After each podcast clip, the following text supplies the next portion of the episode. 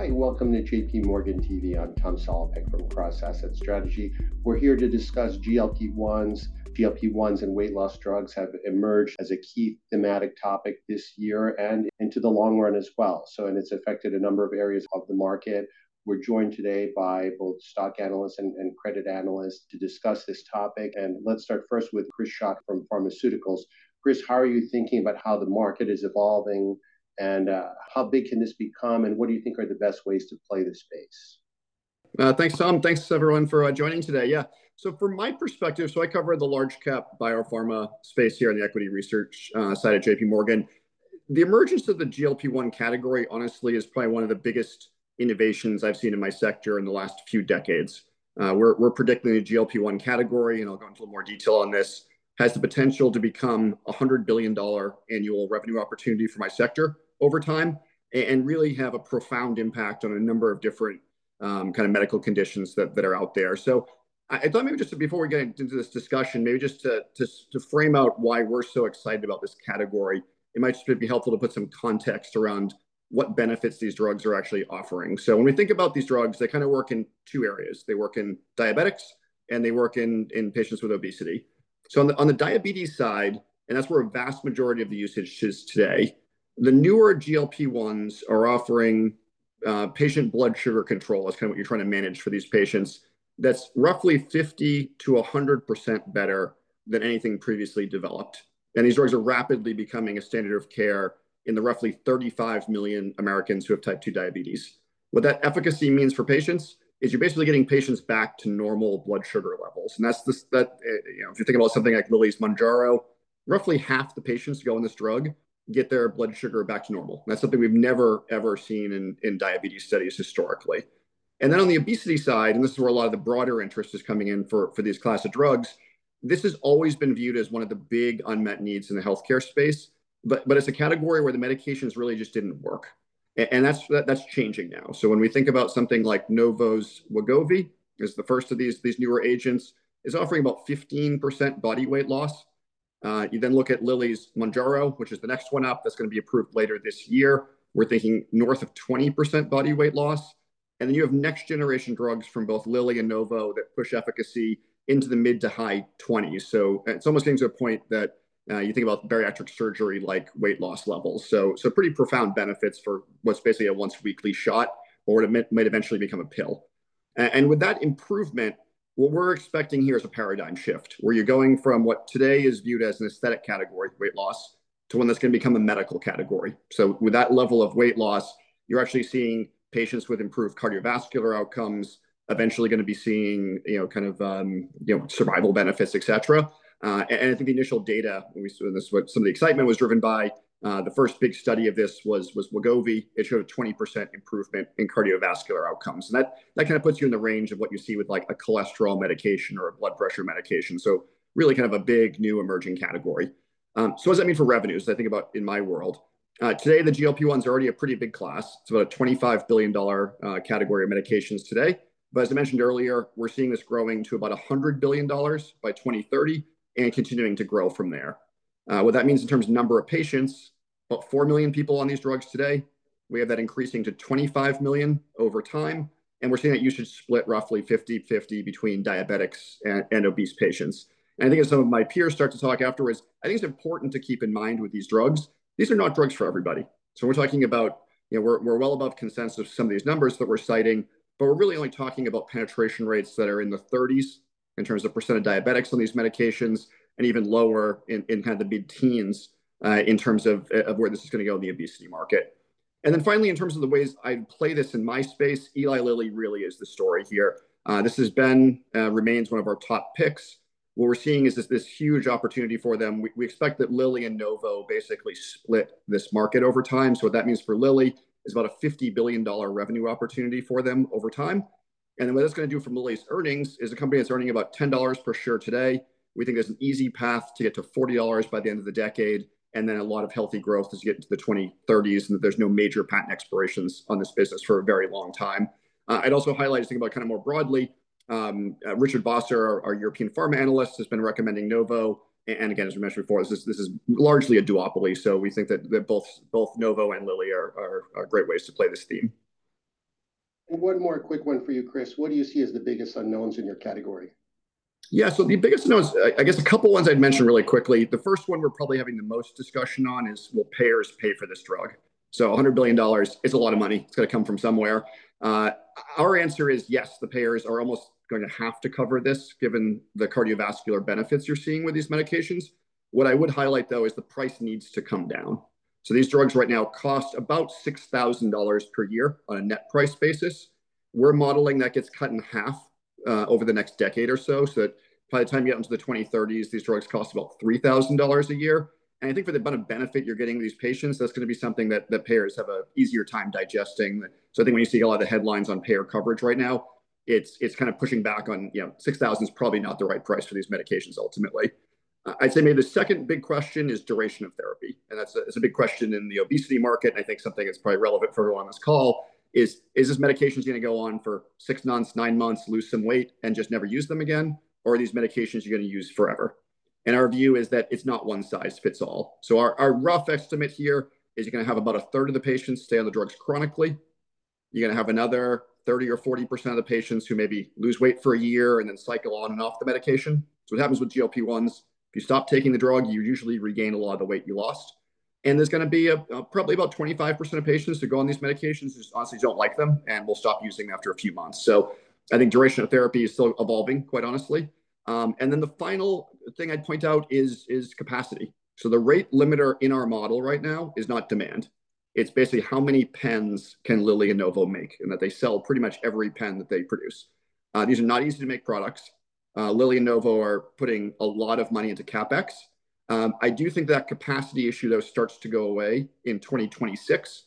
And what addresses that is we're expecting that there's oral versions of the GLP-1. So you can kind of move this to a pill instead of an injectable. And that should really address some of those, those kind of bottlenecks on the supply side that we're going to be dealing with 2024, 2025, et cetera. So when you think about kind of impacts for other sectors, it's going to be a few years before you really can get to scale where this is probably going to be relevant for, for many other groups.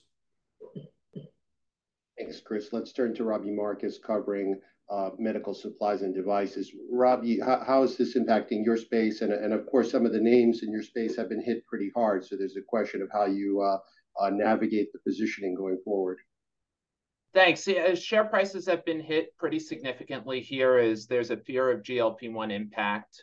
Um, I think Chris said it well, though, before, is that this is not one size fits all. And particularly as you think about the cardiovascular benefits, they're good, but they're on par with other medications. And I think that's the important thing to keep in mind here as GLP-1s impact medtech, or rather, in our view, don't particularly impact medtech stocks is that we've seen multiple classes on cardiovascular benefits, whether it's statins or others, that have had similar or better cardiovascular benefits, and medtech is still a highly innovative, highly successful growth industry. So our investor conversations continue to center around the potential impact to medtech sector from GLP-1s in the future. And that's key. It's the future. It's not today. It's not the medium term. It's the long term. How big of an impact will they be? Which subsectors will be impacted? How should we think about worst case valuations? And while these are driving the questions um, that are moving the share prices downward, we actually think the bigger impact recently has been capital allocation.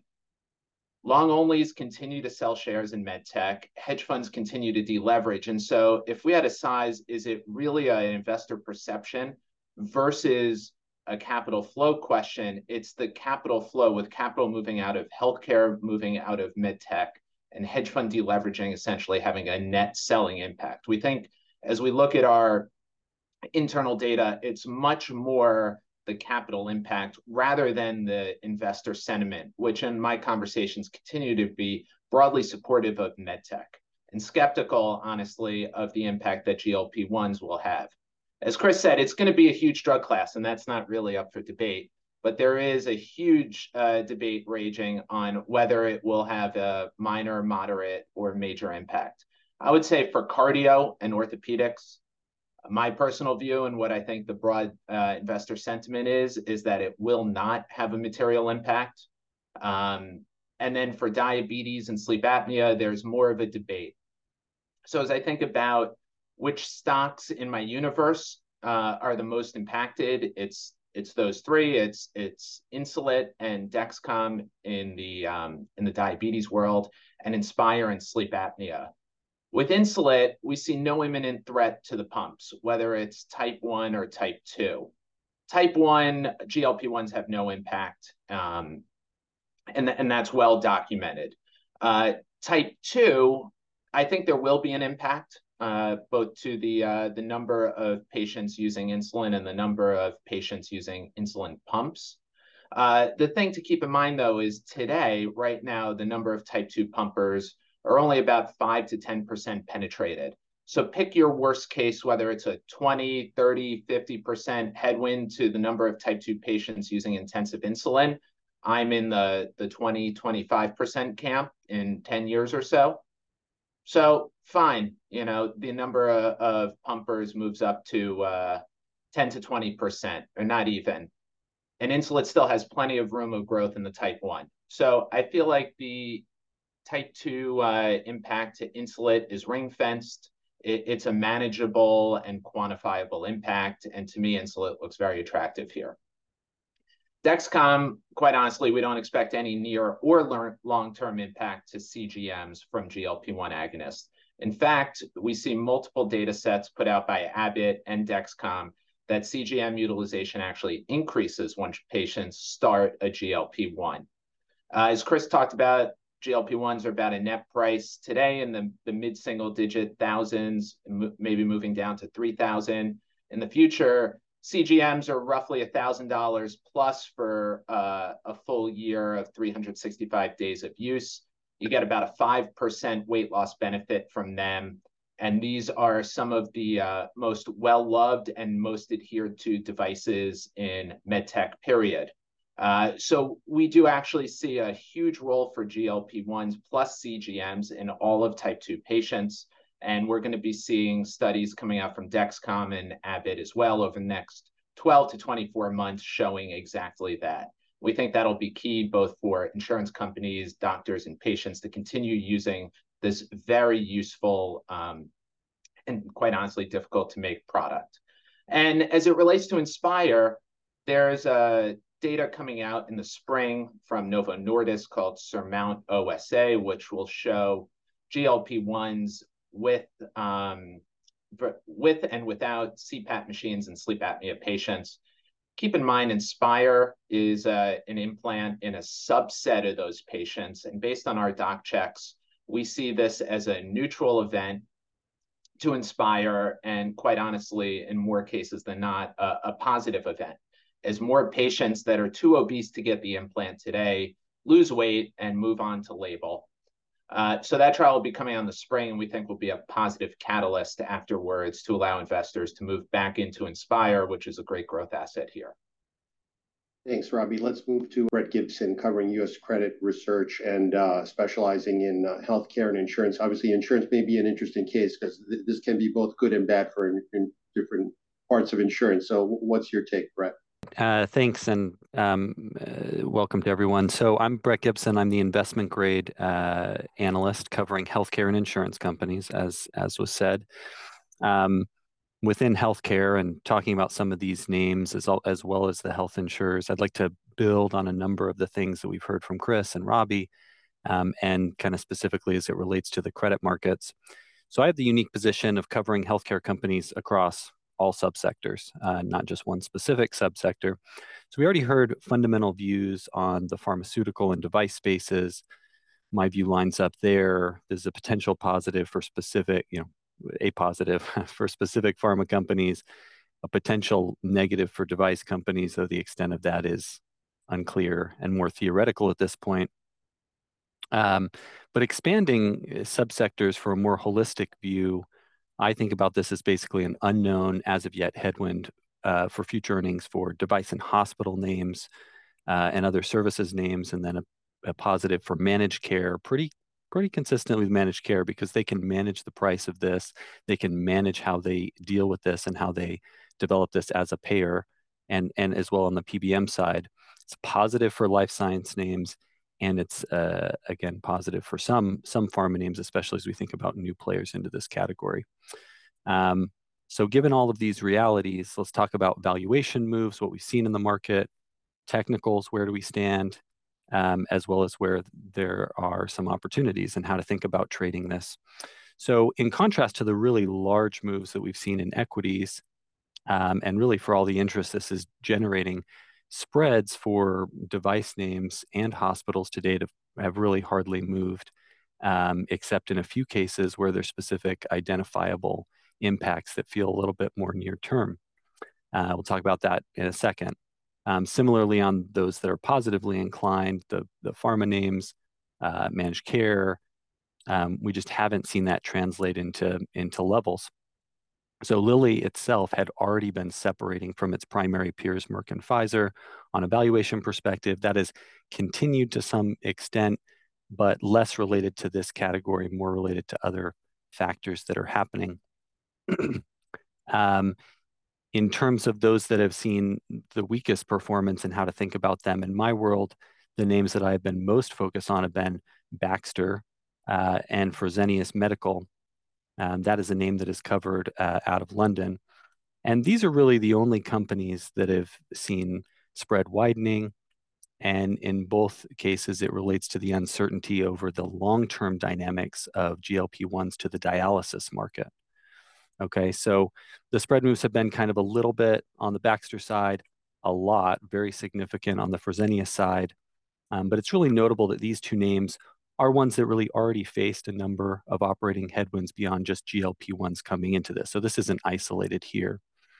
Um, if I expand to include some high yield names, which is covered by uh, Rishi Parekh um, and somebody I work closely with, then we're talking about lower rated dialysis names, you know, DaVita specifically, distributors of sleep apnea products, um, and diabetes related names.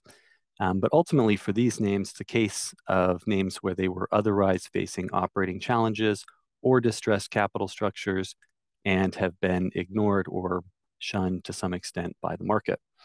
So, to wrap up, thinking about just how to play this on the credit side, uh, our view has been that uh, investors should be buying Baxter on weakness. Okay, so admittedly, Baxter, from credit perspective, is a completely different story from that from what's going on in the equity side and how Robbie looks at it. But our recommendation is for the simple reason that the company is heavily in debt reduction mode, okay, driven by multiple strategic transactions, and that that fact will be a positive tailwind for the credit that should last sometime into next year. So especially, especially when you consider um, that many of these potential impacts are multi, multiple years off and will take time to play out, um, and the fact that Baxter is less exposed than many of the dialysis providers to, to new patient starts, we think that now is a pretty good entry point for some of these tailwinds as they come and they reduce debt. On the dialysis provider front, so that's uh, Fresenius covered by our London credit team and uh, DaVita covered by our high yield team. Really, our view is that there's this is one specific issue among a host of other issues, and that for that reason, we've been somewhat negative on these names um, that despite significant widening, now is not the time to be jumping into these names. Fresenius specifically is um, a, a, candidate to uh, lose its investment grade ratings over time. And then last, I would just say that um, our recommendation would be to sell device long end paper, so that's 30 year paper, in anticipation of 10s 30s curves uh, widening, um, which is where these dynamics would first show up. So I said we haven't really seen it in spreads, but in our market, 30 year bonds have had a very strong technical, given broader interest rate moves, um, and that has taken credit curves to very, very tight levels. We think that unwinds over time, and especially as you see things trickle into our market, that would be the first place uh, to see it. So that's it for me. Thanks, Brett. Let's turn to Andrea Teixeira, who covers uh, beverage, household, and, and, personal care products. Obviously, this is one of the places that we're worried about getting hit based on the curtailed consumption of, of beverages, right? So, Andrea, what, is, what do things look like on your side? Thank you, Tom, and everyone for joining us. I'm Andrea Teixeira. I cover U.S. beverages and household products on the equity research side of JP Morgan. From my sector's perspective, GLPs have been in investors' minds for months now, uh, but Walmart, the Walmart commentary this past May, calling out to a shift into health and wellness, and also most recently in August, the CEO also um, talked about not only the, shift continue, but also specifically uh, called out the popularity on some of the GLP drugs. So adding to the discussion and giving more emphasis to the impact on food and beverages, the Wall Street Journal also um, put an article a couple of weeks back um, on the topic and put some fuel on the fire for the snacks makers, such as Mondelez, which is covered by Ken Goldman, uh, and also the Pepsi, which I cover on the performer immediately after the uh, the article. I also collaborated with Ken and the European Staples team in publishing a research based um, on the real consumption data based on receipts from Americans who were using the GLP drug at the time we did the survey. Uh, actually, is done by independent um, uh, data provider Numerator, uh, and contrasting those receipts with the rest of the sample. So, like Americans who were not uh, on the drug. And the main conclusion is that the overall impact is relatively small uh, at this point. Uh, it may lead to an overall 1% volume decline, uh, but specific to some categories, including snacks and sugary drinks, which relates to my coverage as well, could be more impacted vis-a-vis the total 1% decline. On stock-specific calls, beverage names have faced over the years, I would say, less headwinds than, uh, than Ken may talk about from a food perspective, uh, but they have faced, you know, disruptions over the years, including the sugar tax in many parts of the world, which led to changes in packaging and basically reducing volumes anyways, and going from more of a premiumization of the liquids uh, into zero to low calories. Uh, as we're going to talk about specific names, some of them are like calling for two thirds of their portfolio with less than 100 calories as we go. And therefore, I believe they can pivot and innovate with products with lower calories as they go uh, management teams that reported so far with the benefits that we didn't have by the time we put this survey out uh, have said that they have yet to see any impact, if if anything, from the current 4 million uh, drug users, according to Chris Schott's uh, research in the US alone. But they acknowledge that there is insufficient data for now for, to, to make any inferences or conclusions uh, either way. So the specific names in my coverage that to highlight, uh, it is fair to say that the high calorie in snacks names or uh, sugary drinks are most impacted. In my coverage universe, I covered the largest, um, uh, um, basically the largest snack producer in the world on the south side, which is uh, Pepsi, um, with an overweight rating, and is also the second largest carbonated soft drink manufacturer uh, it would be technically the most negative impacted in our coverage universe if GLP drugs would curb, curb really curb appetite and cravings across the board. Um, Pepsi has 55% of its sales in convenience food, which is the, what we they call convenience food snacks, with the exposure to the US being about 45% of sales. Again, the US exposure, uh, assuming that these drugs will be more uh, available in the US uh, and in, Euro- in Western Europe. So that's a, a point to highlight. Um, CSDNs next represent about 20% uh, of or of like total US consumption on track channels. So that's important for them. But I would say post um, the fireside chat that we did post earnings with the CFO, they discussed briefly how they're going to be able to tackle, if anything, they have said again that there's no really impact at this point, but they have said they called out um, a lot of like um, headwinds for folks to adopt. Uh, but that being said, I think it's our job to see how you know the, how they could be able to uh, do this portfolio transformation. And I do believe that they have been uh, they they have the benefit of the doubt in that sense because they did reduce fat and and and and have done a very good job in portion control. Uh, and that being said, you know, now they're targeting two two thirds of their beverage portfolio volume with less than 100 calories or less, and then added sugars also um, also not being in in in, in most of their portfolio, uh, as well as reducing the uh, the sodium on on on most of their portfolio, 75% of their portfolio. Um, the uh, now moving on to the Coca-Cola company, also overweight rated. Coke is the largest, obviously, carbonated soft drink uh, player in the world, um, but about only 17% of the volume is in the US. So it's a very global company, as we all know.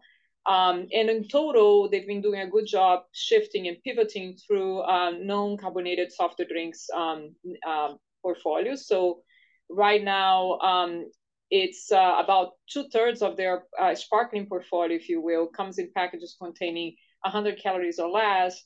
and also um, about like all the 19 out of the 20 brands that they offer uh, have zero uh, sugar alternative, and 28% of the global portfolio is in low or zero calorie um, products or so low or zero sugar um, products. Then lastly, on Keurig Dr. Pepper, which is more US centric than most, um, is the third largest soft drink manufacturer in the US um, and holds about 24% market share of CSDs. Again, part of their portfolio is also in cough pods through Keurig, um, which uh, obviously can actually be a beneficiary as, as consumers may uh, move into, into coffee. Uh, to go for their caffeine um, uh, need. Um, and also related to that, you know, it's just 35% of those uh, products that are known, um, you know, on the coffee side would be 35% of the US revenues.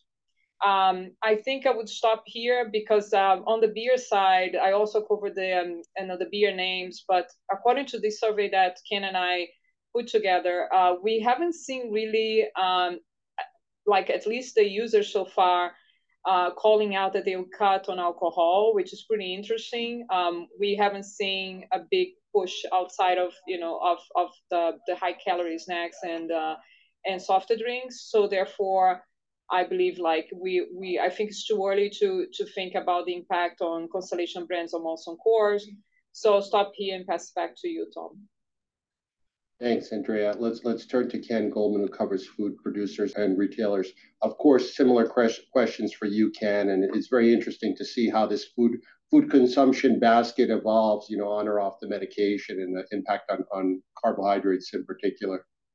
Thank you. I, will be brief because I, I, do, as you mentioned, have some overlap with Andrea. Um, you know, we did put this um, this question to our third party uh, data provider with Numerator, and just fascinating to see that the the one through six categories, uh, which seem to be most affected, uh, are all snacks, right? From popcorn to crackers to chips to portable sweet snacks, right? Uh, things like that. And so, um, you know, what's interesting about our survey, just to reemphasize, it shows what users are actually doing rather than what people say they'll do. And I think especially when it comes to their bodies and their health and their practices with, you know, putting things in their body that they know aren't necessarily good for them, people are not necessarily always truthful with themselves and especially not with others. Just to see the actual activity, I think, you know, really helps validate a lot of what we're seeing here. It's early, you know, we don't want to make any dramatic statements yet, but seeing this data, um, you know, really kind of solidifies in a lot of investors' minds some of their concerns since GLP ones have come into focus about companies that produce higher carb, sugary um, uh, snacks. So when you think about Mondelez, when you think about Hershey, um, they're right in the crosshairs of, of some uh, bearish concerns.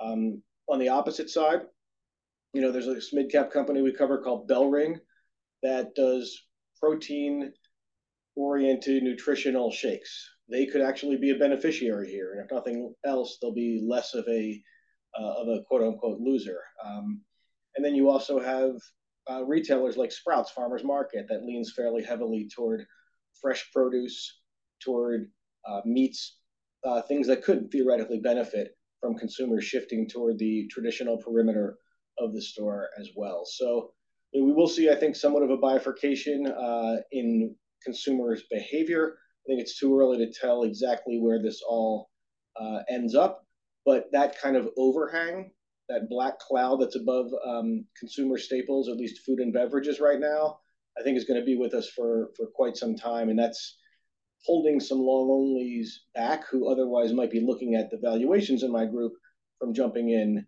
um, uh, with both hands. So uh, I'll pass it back to you there. Thanks, Ken. Now let's turn to Carla Casella from U.S. Credit Research. Carla leads the high yield effort in consumer products, food, and, and, and retail. So a lot of the same issues maybe that uh, we heard from Ken and Andrea, but it, what's your unique credit version of it? you. Um, I'm so I cover um cover food, beverages, tobacco, consumer products, retail across the spectrum. So investment grade and high yield. So I do overlap with Ken, Andrea, as well as our restaurant and retail analysts. So I, I kind of echo their commentary on a lot of a lot of what they said on the food and beverages side. But a few comments here. Um, in the debt markets, we're definitely reacting a lot less to this than the equity markets. Um, and I think that's fair. Uh, case in point, Smuckers raised financing just um, last week to fund the hostess purchase, and they were able to issue bonds in um, in our markets at fairly good prices. Um, and I'd say, you know, I still get the question from investors on the drugs, but from a credit perspective, what what companies do from capital allocation standpoint um, matter more. So what they're going to do with their free cash flow leverage and priorities towards either dividends or buybacks are going to be more important unless it's a major earnings impact that's going to affect free cash flow. Um, so I think the bigger risk from a debt standpoint may be that if stocks remain weak, that some of these companies step up their share buybacks or equity friendly activity to, to support their stock. And that could be negative for credit. But I'd be somewhat surprised to see it because most of the companies we cover across the investment grade are really committed to maintaining that strong balance sheet. They want to maintain a strong investment grade rating. And for most of the high yield companies we cover, they're trying to delever. Um, so just a couple credits I should mention that that that they didn't touch on. On the beverages side, um, I cover ABI, so uh, another big beer. I'd say similar to what Andrea said, we're not hearing or seeing as much pressure on beverages. ABI is also much more broad than just the US. Only 24% of their EBITDA comes from the US business. So um, we think the companies focused on deleveraging. Um, they just announced a 3 billion bond buyback. They're out there with tenders in the market right now. That's going to matter more for the credit than the equity. So we continue to like um, ABI here, and, and, we'd buy it on weakness if there was um, any pressure from GLP-1s. Um, and then from our food coverage, um, Treehouse Foods is the only other one I would mention. It's a private brand snacks. We're neutral rated on it. Um, if the but you know it could get hit by the same snacking impact that that Ken discussed. Um, but if the consumer is really pinched from spending more on healthcare, that's probably a slight a slight benefit for private brands, and and Treehouse is all private brands.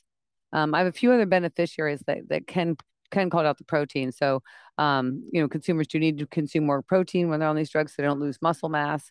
Um, JBS, PPC are two of my buy recommendations on the debt side. Those are worldwide uh, beef, chicken, and, and pork producers um, across the two of them. And then across my restaurant coverage, I cover um, convenience store Murphy USA, and then restaurant, um, quick service restaurants, Yum Brands and Restaurant Brands. And while on the equity side, those are coming up as targets and we're getting questions on it, um, these are really the, the restaurant companies, quick, quick service restaurants, they're worldwide brands, very diversified. Um, they target a low income consumer. They get pick, val- they get benefit when consumers trade down into QSR. So we think they're somewhat insulated by their consumer not having as much access early on and by their global diversification. Um, Murphy is a gas station operator, so their convenience stores across the South and Southeast targets, they're, they're a value player in the market, so they would target a lower income consumer. So again, probably less of the population that ends up being on the drug, um, but that's still a bit early to say. And then I've gotten a few questions on food service. I cover US Food, Performance Food, Aramark, and Sysco. Um, I think it's a stretch to say they're broadly impacted because they sell both meals and they cater to both meals and snacks into the businesses they service. Um, so I, I, I would say it's a stretch to say that they're going to be very impacted. So I've not seen enough um, to to drive a buying opportunity in any of those. And then just one one comment on a couple of the retail and the names that I cover. So I cover Kroger and Albertsons. Um, we're actually overweight Albertsons, neutral neutral Kroger from a debt standpoint, but it's early. Um, but they could see the same benefits as Walmart as people focus on health and wellness, eat and cook more healthy meals. Um, that would drive people to the periphery of the store, which is a more profitable area area for them. So um, if there was any real trade off in those, I'd see it as a buying opportunity. Thanks, Carla. And for subscribers of JP Morgan Research, I'm going to provide links for, for some of our recent GLP 1 research. In particular, I'd highlight an excellent compilation piece uh, from Nick Rosato that includes all of the work from uh, the, the stock analysts on this call. And I'll also include credit research from, from Brett and Carla as well. So thank you to Chris, Robbie, Brett, Andrea, Ken, and Carla. And thank you all for tuning in to JP Morgan TV.